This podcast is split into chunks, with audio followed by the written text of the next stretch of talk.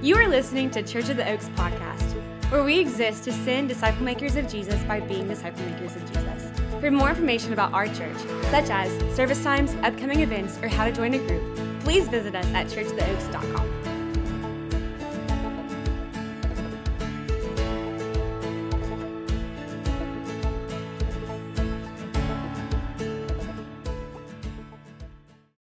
despite all of the rampant idolatry, despite the rampant sinfulness that has caused him to literally scatter people across the face of the earth,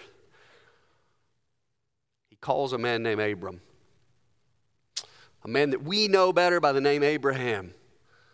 So if you got your copy of God's Word, Genesis chapter 12, we're going to read just the first three verses this morning.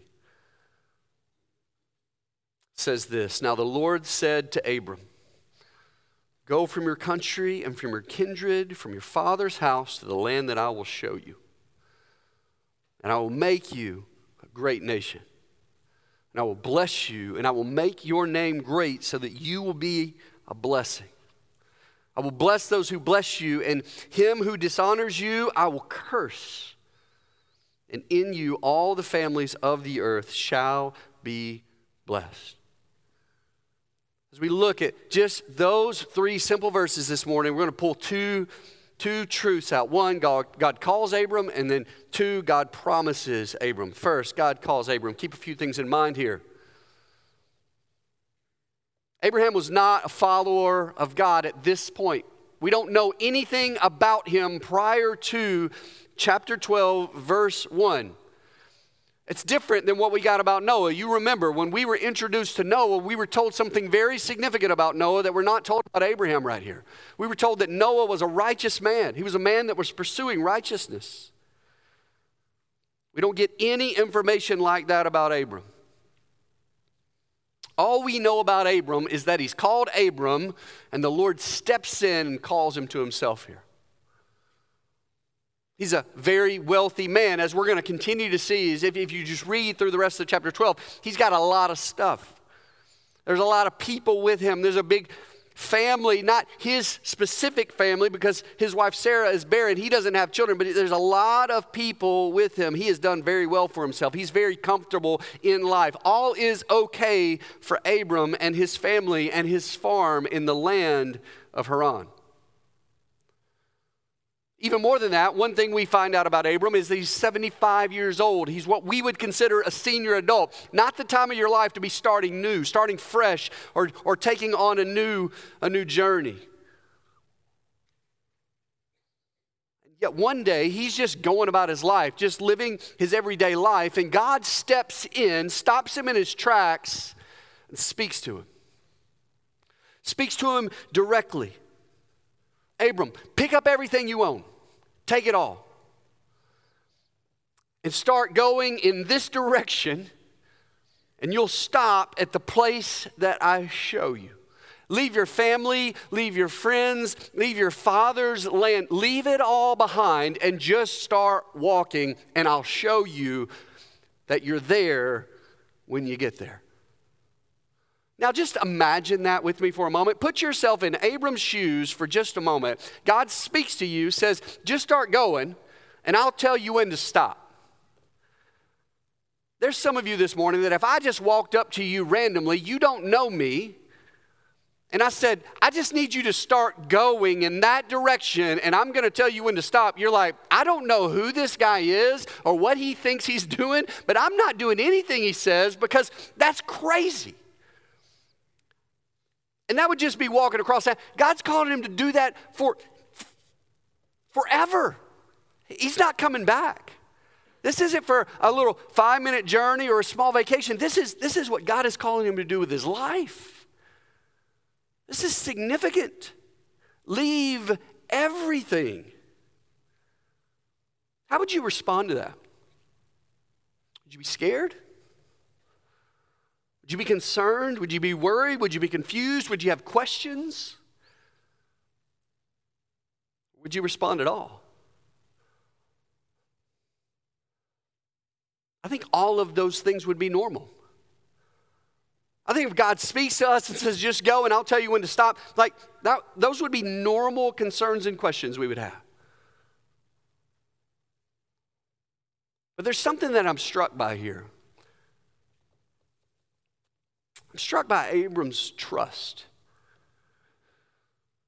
And I think that there's something, there's a simple truth that if we do nothing else this morning but grasp this, I think this alone will allow the Lord to do some work in our own hearts and lives as He's calling all of us in a similar way to do similar things. I'm struck by this that every time the Lord calls us to something, it's first a call to trust Him. That every time the Lord calls us to something, whether big or small, it's first a call to trust Him. We will not move until we first trust. It just won't happen. You sat in that chair this morning and you didn't think twice about it because you trusted that chair was going to hold you up. But if for any brief moment you thought, mm, something doesn't quite look right about this chair, you wouldn't have sat in it. As a matter of fact, interestingly enough, I'm standing in the back and I see Chris Wilson, our church planter, going to start. We'll pick a chair up and carry it to the back of the room. And he looks at me, he's like, It's broken. Dude, you've been here like 10 minutes, you broke a chair. We won't move until we first trust. It's true. It's true of everything in our life. It's especially true in our relationship with the Lord. And what's really important to see here is that Abram there doesn't seem to be any questions. we don't get any other conversation. We just see we just see deep trust in God speaking to him, and he's like, "Yes, okay, I hear your voice. I hear what you're calling me to do, and I'm going to go do it. I'm going to do it." God calls him, and he answers in absolute obedience because of deep trust that he has for the Lord. There's something there. And on the backside of that call the Lord responds with a promise. Look at it again in verse 2. He says, I will make of you a great nation. I will bless you. I will make your name great. So you will be a blessing, and him who dishonors you, I will curse, and in him, in, in you rather, all the families of the earth shall be blessed. You need to highlight that. You need to make a note about that because over the course of this whole story, there's going to be a few promises made, and this one's a massive promise. There's covenant promises that God makes with his people, and we call this one the Abrahamic covenant. God's covenant promise to you and to me, to his people through Abraham. God makes a point over the whole story to make promises to his people to share with us his desires, to share with us his heart. And in showing us his heart, he's helping us to do what? To trust him. He's saying, listen, this is what I desire to do. I'm calling you to do this, but here's, here's, here's my heart. Here's what I'm desiring to do. He, he promised Adam and Eve, you remember, as they're banished from the garden, things are terrible, right? They're leaving God's presence and His rest. They're kicked out. And as they are leaving, God says this, this promise to them that one would come from the seed of Eve that would crush the head of the serpent. It's a promise. He promised Noah just last week. I'm not going to do this again. And as a matter of fact, I'm going to I'm going to show you that over and over and over and over and over again by putting my bow in the sky. It's a promise. And here he promises Abram, if you'll go, if you'll trust me, if you'll walk, that what I'm going to do is bless you and protect you and that through your obedience, all the families of the earth will be blessed. Now, for many of us this morning, personal blessing and personal protection would probably be enough. He's like, if you just do this, I'm going to bless you and I'm going to protect you. And we're like, we're in, Lord. Whatever you need from us, we're in. We've got it. You, you've got it. We're down.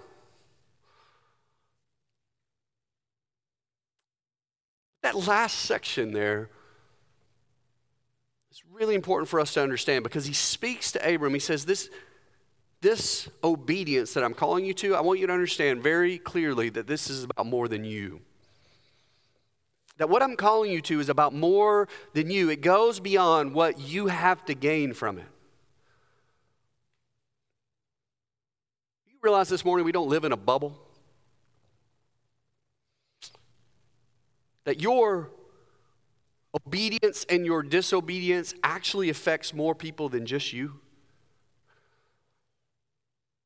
I think at times we convince ourselves that it doesn't, but I want you to understand this morning we don't live in a bubble. If we obey, if we obey the call of the Lord on our life, it affects other people. If we disobey the call of the Lord on our lives, it affects other people. If we are actively living in sin, it affects other people. We don't live in a bubble. As much as we would desire to, as much as we try to convince ourselves that we do, as much as much as we long to, we don't live in a bubble. We don't sin in a bubble. We don't live in disobedience in a bubble, and we certainly don't obey in a bubble either. We, what we do in our lives affects others. It's most clear here. In God's call to Abram, he says, Your obedience will affect others.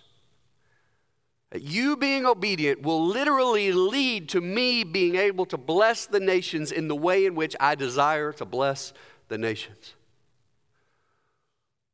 If you just have enough trust to walk, the call is really simple. Pick everything up and just start walking. I'm going to tell you where to stop. If you can just do that, I'm going to protect you, one. I'm going to bless you, two.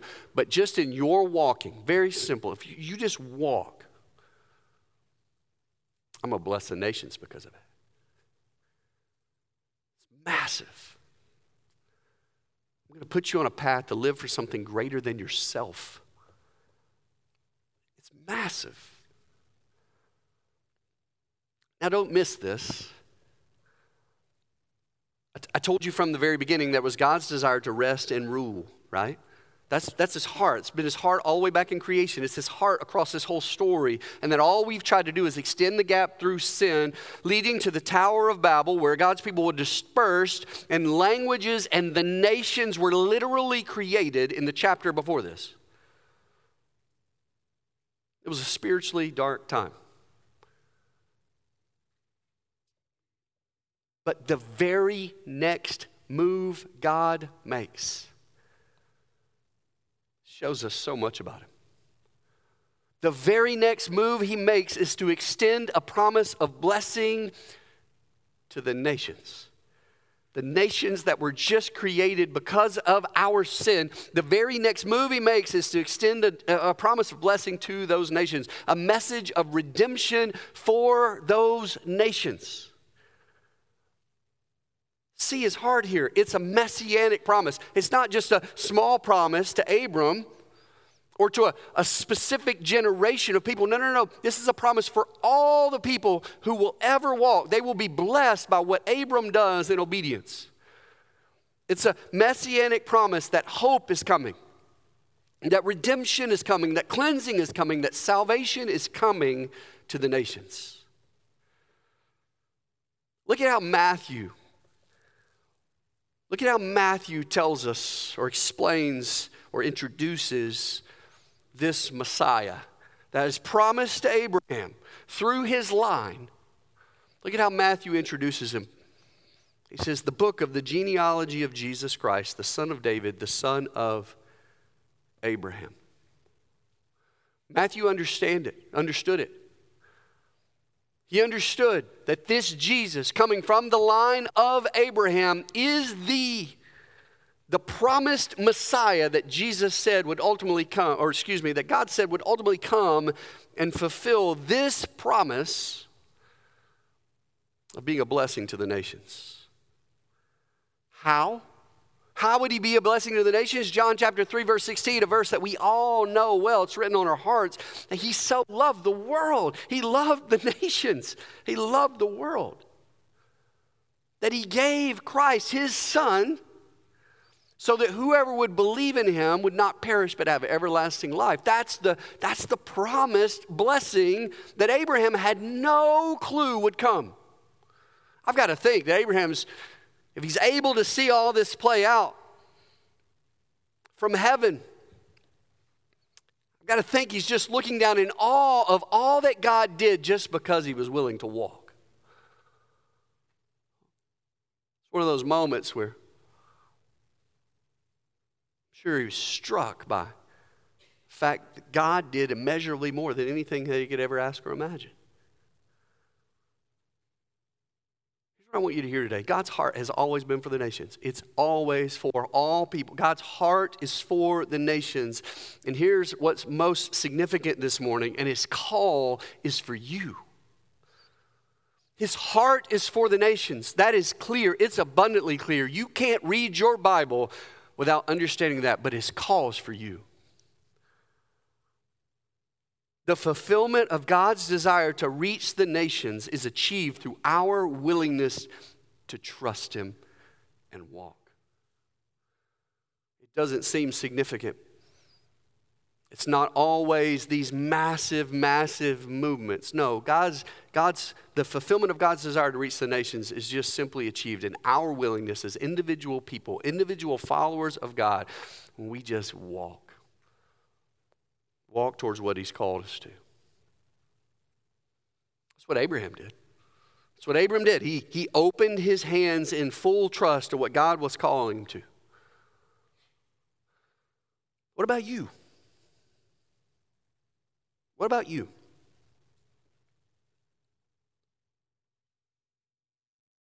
I think that there are four critical things I'd just like to pull out of this quickly we need to wrestle with as we respond to Genesis chapter 12 and what we see from the heart of God. The first thing that I'm struck by that I think we need to wrestle with is that following God means walking into the unknown. Abraham had to trust God with a completely unknown future. He didn't know if where he was going was better than what he was, where he was. All he knew was that God said go, and I'll tell you when to stop. God said, Go. Abraham said, Where? And God said, I'll show you. Later on, God says, I'm, I'm going to give you a son. And Abraham's like, I'm old and my wife is barren. How? He says, I'll take care of that. Just follow. Just trust me. Even later in his life, God says, Abram, go, go to that mountain and sacrifice that son that I just gave you. And Abram says, Why?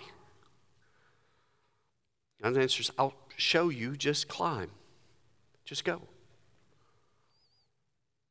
And at every step of his story, we see Abram having to come to terms with the fact that he just has to follow God into the unknown, trusting he's going to answer the questions he's got along the way. Taking a step he didn't completely understand.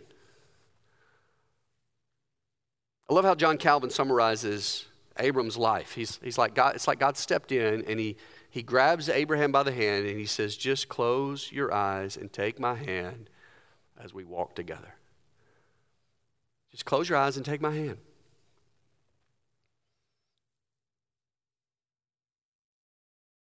Love that idea. Seems sweet. But the truth is, we're often in our lives so far from that mentality, that mindset, right? Unwilling to do that. Talk to a lot of people trying to help them do what God is calling them to do, what they're, what they're, they're, they're discerning that God is calling them to do. And, and many just kind of hit this wall where they're just unwilling to do it. They want to know, well, if I surrender all of this to the Lord, I've got a million questions that God has got to answer before I'm willing to trust Him enough to take the next step. Where are you going to make me go, Lord? If I give you everything, if I open my hands in, in full, complete trust to you, where are you going to make me go? Do I have to go be a missionary somewhere? Is that what you're doing? I have to break up with my boyfriend or my girlfriend? Is that, is that where this is going to lead? Do I have to be poor? God, I don't, understand. Uh, I got a lot of questions. I don't, I don't, I don't see how that's going to work, or that's going to work, or that's going to work. So if you can tell me how all of these things are going to work, that would be helpful. Am I going to have to be one of those annoying people That this is all they ever do is just this thing that you're calling. Is that, is that, is that, is that who you're calling me to be? God says, Look, just close your eyes. Take my hand, trust me. Let's walk. I'm not telling you to turn off your mind. We have to discern if it's the Lord. We do that in community around the Word. But once you do discern that it is the Lord calling, it's our responsibility to respond in trust, to walk. And if you don't, then you will never know God or the unimaginable experience that He has in store for you. Following God won't always come with the Lego instruction manual. It's not always going to come with a map. It's not going to come with the, the, the, the, book of all of the answers to all of your questions. Following God requires deep trust as you walk with Him into the unknown. Second thing I would pull from this passage specifically for us to wrestle with is that God's calling to salvation and his commissioning to mission are one and the same. Notice, the first thing God says to Abram, calling him, is a call to himself to trust in God and at the same time a commissioning to go. It's one. There's a misconception, I think, among Christians that you get called to be God's child at one point in your life and then discipled and sent into the mission at another point in your life. But the Bible disagrees with that. The Bible, the Bible says the two calls are always one call. Think about Moses. You'll talk about him in just a few weeks. He encounters God at the burning bush, and God says, You're mine and I have a message for you to share with Pharaoh. Calling to himself and calling to mission is one call. When he's walking along, when Jesus is walking along the shores of the Sea of Galilee, he looks into the boat and he, he calls to Peter. He says, Throw your nets on the other side. And Peter throws his net on the other side and he pulls in a large catch of fish and he says, he says, Come follow me and I will make you a fisher of men. It's a call to himself and a call to go at the same time. It's one and the same. God's call on your life to salvation is a call to use you in his mission. It's one call. And that's good news for you because that means if you're sitting in the room this morning and God has called you to himself in salvation, it means he's got a plan for you to use you in his mission.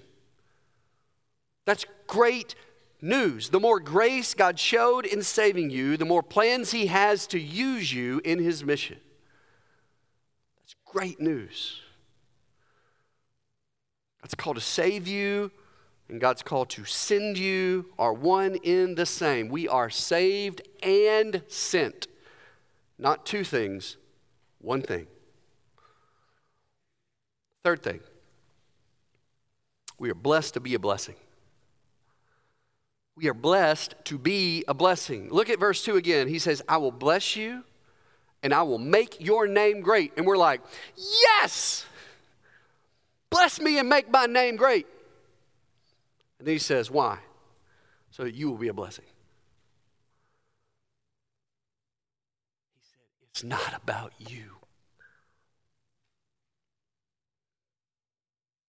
I can say this because I'm leaving right after this, right? I'm going to eat lunch and I'm going to coach a soccer game. It's not about you. The moment you make it about you is the moment you're going to be miserable. It's not about you can't be about you. Your life can't be about you. That's God's point. You're blessed to be a blessing. Is that how you see the blessings of your life? That everything you've been given is actually for someone else? That's what God is saying to Abram. This is what this is about. What God was doing in his life was about more than him, it was about the nations, it was about you. What God was doing in Abram's life was about you, which means what he's doing in your life is about somebody else. It's the way He works. Are you more of a Sea of Galilee kind of person or are you more of a Dead Sea kind of person?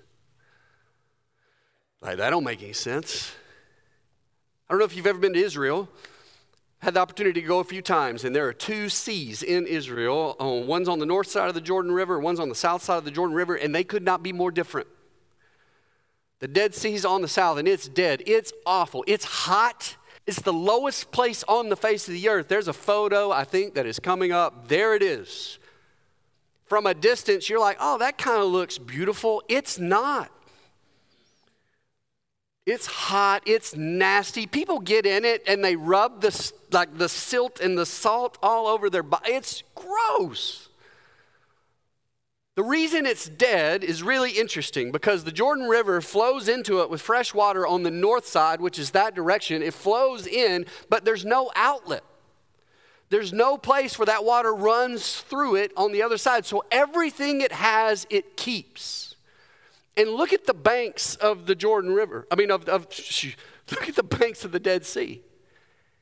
Everything is dead. There's, no, there's nothing that lives in it. It's too toxic. There's nothing that lives around it because the soil is too toxic from that water. It is dead because it has no outlet. Now, on the north side, Jordan River runs into the Sea of Galilee and the sea looks vastly different filled with fish, filled with life, filled with lots of vegetation growing around it. It's alive. People that go to Israel, they'll tell you it's the most beautiful place in the entire country. You just want to go just hang out there. I had to do everything I could do this summer to keep Britain off of jet skis. I'm like, you, we, we don't have time for you to go jet skiing on the Sea of Galilee, bro. The reason it's alive is because it has an inlet. Yes, the Jordan River runs in from the north, but it has an outlet. The Jordan River also runs out from the south. Are you, your life, are you more of a Dead Sea where everything you've got is mine? I keep it all, it's mine, I white knuckle it all. Or are you more of a Sea of Galilee that, that what I have, I understand God's given me to be a blessing for other people? A Sea of Galilee mentality is really significant because if you're a Sea of Galilee, then you believe that because you've been loved by God, it's easy to love other people. That loving includes forgiving, that loving includes grace and mercy. It's agape love. If you're a Sea of Galilee, if that's your mentality, you believe that because you've been given and blessed with money, you'll share that money. If you've been blessed with wisdom, you'll share that wisdom. If you've been given a talent or a skill or an ability or some insight, you'll share that with other people. You'll give it away. Everything you have, you've been given to share with somebody else. Your life is about more than you, and the sooner you realize that and live like that, the better it's going to get. You are, you are blessed to be a blessing. Finally, we have to prioritize God's kingdom over our castles. We have to prioritize God's kingdom over our castles. God wasn't calling Abram in this passage to allow him just to be a part of his life or add a few tweaks to his morality. No, God called Abram to a whole new basis of life. No longer would he find his security in how much he possessed or how much he was able to provide for himself. No, he had to trust God. He was going to a new place with new, new problems, new solutions that need to be found. No longer would he spend his life building his little castle. No, no, no. God says, I want you to be about my kingdom, and my kingdom is about other people other than yourself. I'm going to bless you to bless others. So, would you be about that work? And he left it all, trusting that the Lord, what the Lord was going to do, is better than anything he could do for himself. Church, following God is not just adding a little bit of God to our everyday lives like we're adding salt on french fries. No, it means that we are completely trusting Him with our future and making His kingdom our delight. Now, all of us have a set of things that I'm sure we delight in, things that we long for, things that give us happiness, or, or, or maybe even deeper things that we feel like give us meaning or give us significance.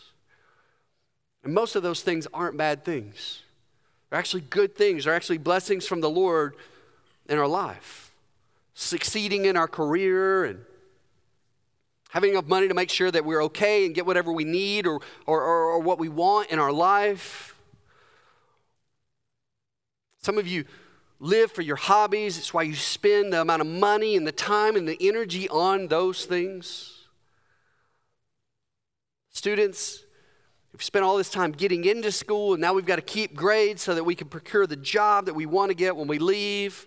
For some of you, it's this, this idea of getting married and having a family and living a good, solid life. And look, none of those things in and of themselves are bad things until we make them God level things, when we raise them to a point that they, they become the things we ultimately trust in above all else.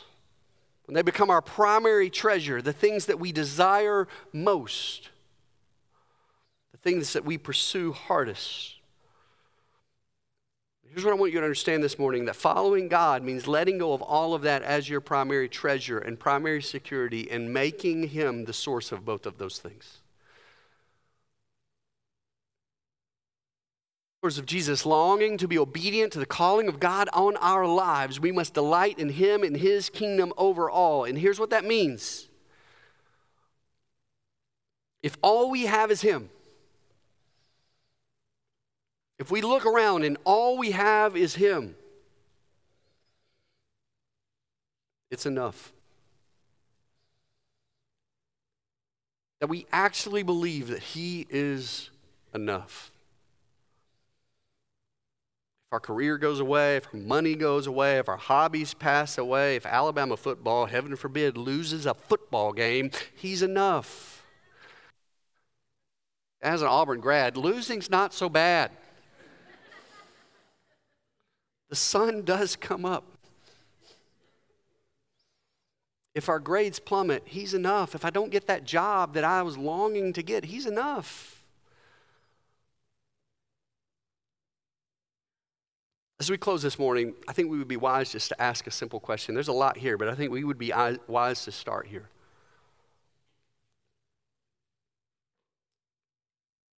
Let's look at our lives. and ask, what does my current obedience to Christ tell me about my trust in Him? What does my current obedience to Christ tell me about my trust in Him?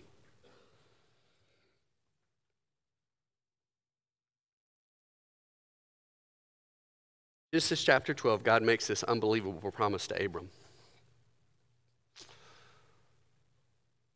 And he says, If you do this, I'm going to protect you, I'm going to care for you, but but more than you, I'm going to bless the nations. As we've seen, Matthew says that blessing came in the person of Christ. came for us who lived sinless life we couldn't live. He died a sacrificial death we deserve to die. He rose again, providing us hope we can't lose. God's work wasn't done there. The beauty of his story is that he shows us his heart and gives us a glimpse into the future. In Revelation chapter 7, we see the complete fulfillment of this promise that he makes to Abraham in Genesis chapter 12. One end of the book to the other, totally fulfilled. Look at where, look at where we're going. Believer, look at where we're going. John, given this vision of the future with Christ, he says, After this I looked behold, a great multitude that no one could number. From every nation, from all tribes and all peoples and all languages, standing before the throne and before the Lamb, clothed in white robes with palm branches in their hands, and crying out with a loud voice Salvation belongs to our God who sits on the throne and to the Lamb. From a childless 75 year old man just called to walk to the nations gathered around the throne of the Lamb, proclaiming his greatness. Church, obedience is sometimes incredibly simple. And we're like, why does this matter? Sometimes it's incredibly scary. We're like, I'm not sure how you're going to do this, Lord. Here's what I want you to understand this morning whether incredibly simple or incredibly scary or a million other things, it's always incredibly significant. Fulfillment of God's desire to reach those nations that we will one day surround the throne of the Lamb with and sing his praises for all of eternity. The fulfillment of that heart, that promise that he makes to Abraham here in chapter 12, is achieved through your and my willingness to trust him just walk. I pray as we close this morning, as we're gripped with that truth, that He's honored in our response. Let's pray together. Father, you're so incredibly good. Your word to us is so challenging. The fact that you desire to use us is humbling. The fact that you saved us is mind blowing. Father, would you grip our hearts with the truth? Would you show us areas where we just are unwilling to open our hands and trust? Father, would you give us the boldness and the courage by the power of your Spirit to do that which is most difficult for us, to release, to release the things that we cling to for purpose and satisfaction. Father, and trust that what you have in store for us is so much better for us and even more, so much better for those around us. Father, would you give us the, the, the courage just to take the step, whether simple or scary? Father, would you give us the courage to step because we know that in taking the step, that you're doing more than just what you're doing in our lives in that step, that you're engaging with those around us. You're demonstrating your faithfulness in our lives for the sake of your kingdom, your heart coming to fruition. So give us the boldness to trust. We'll give you the honor and the glory. It's in Christ and we pray these things. Amen. Thanks for listening to this week's podcast. For more sermons like this, you can give us a follow at Spotify or Apple Music. If you want more information about our church, you can check us out at churchattheoaks.com. Church, you are sent.